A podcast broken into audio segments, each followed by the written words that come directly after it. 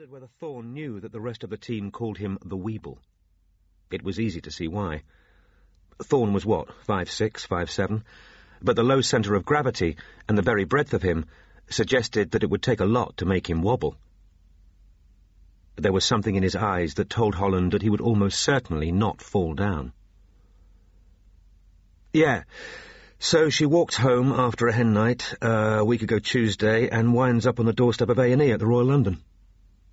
Thorne winced. He knew the hospital. The memory of the pain that had followed the hernia operation there six months earlier was still horribly fresh. It looked like an OD when she came in. Then they found out about this weird coma thing, and she gets transferred here. But even when they discovered it was a stroke, there was no obvious link to backhand. No need to look for benzos, and certainly no need to call us.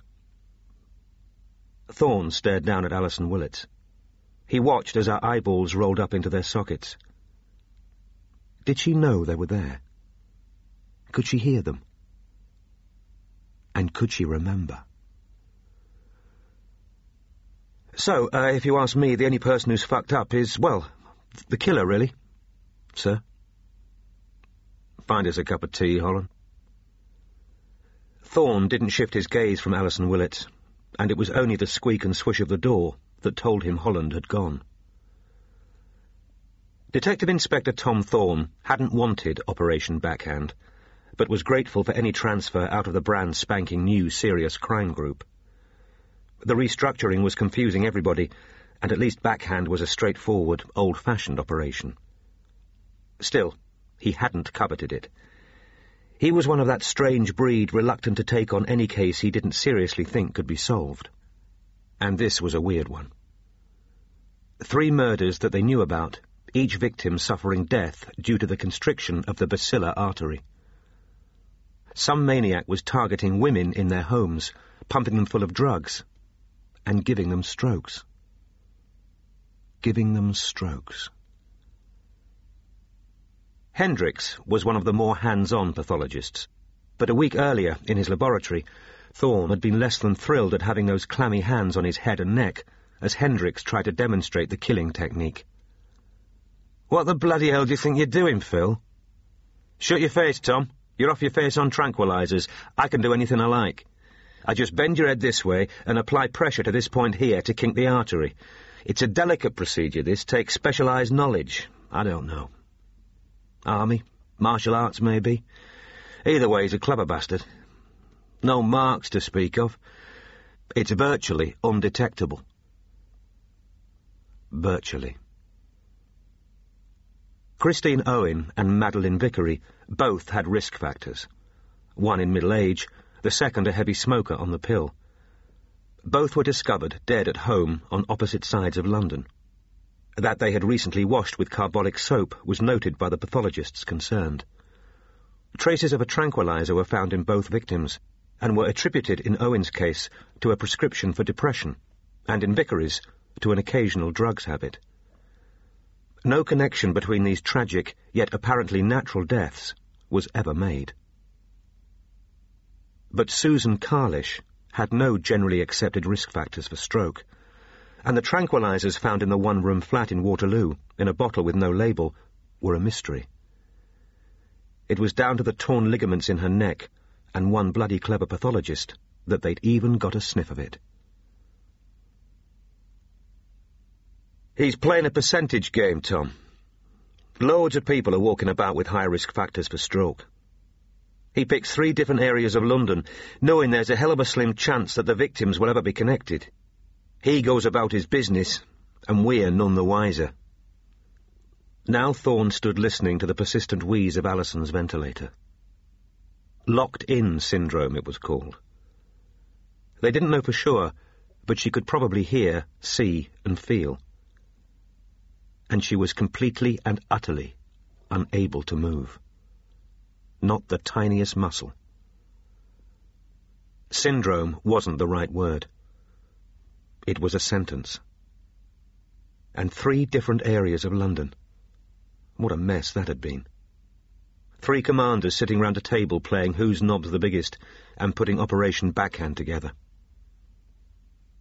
He had no worries as far as the team was concerned. Tughan was efficient, and Frank Keable was a good DCI, if a little too cautious.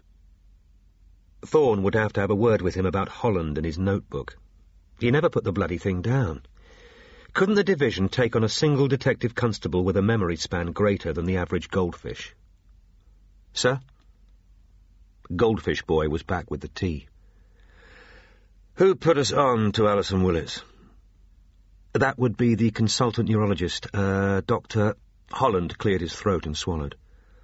He had a plastic cup of hot tea in each hand, and couldn't get out his notebook.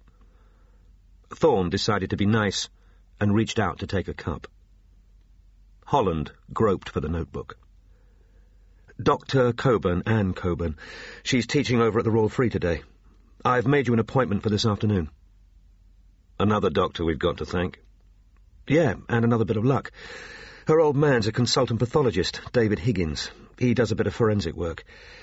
She tells him about Alison Willetts, and he goes, That's interesting because...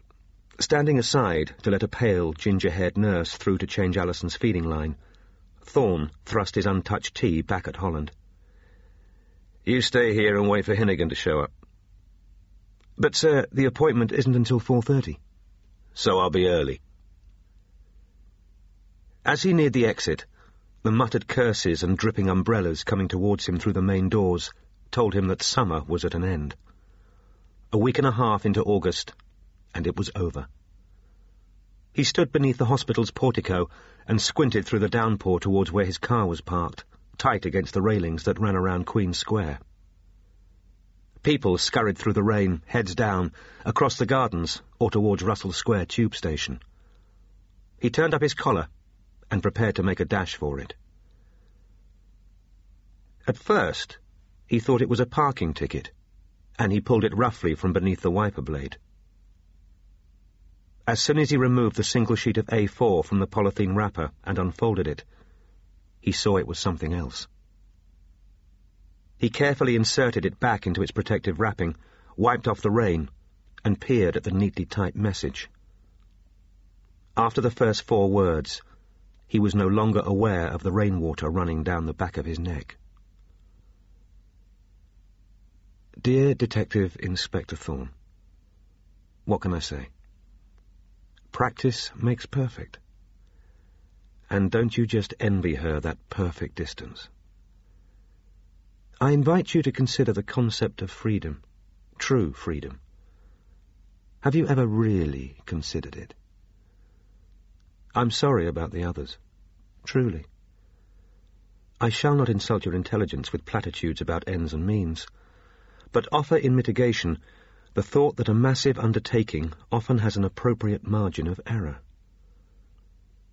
It's all about pressure, Detective Inspector Thorne.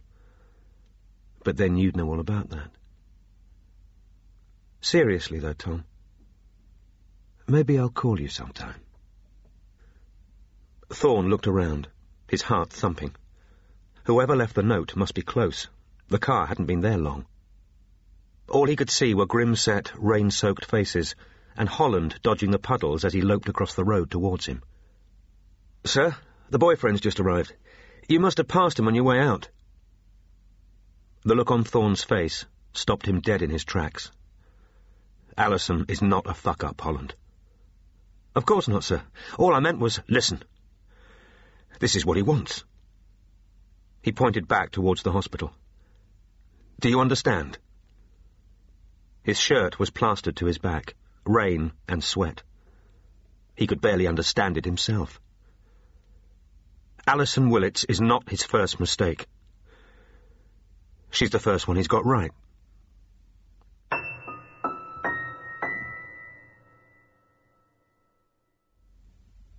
Tim's not handling this very well.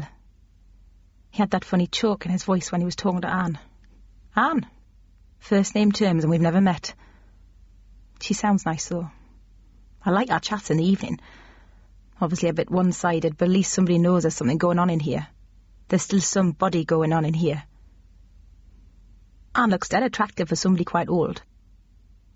I can't see her very well, but that's the image I get of her. I'm not even seeing shapes, really. More like the shadows of shapes.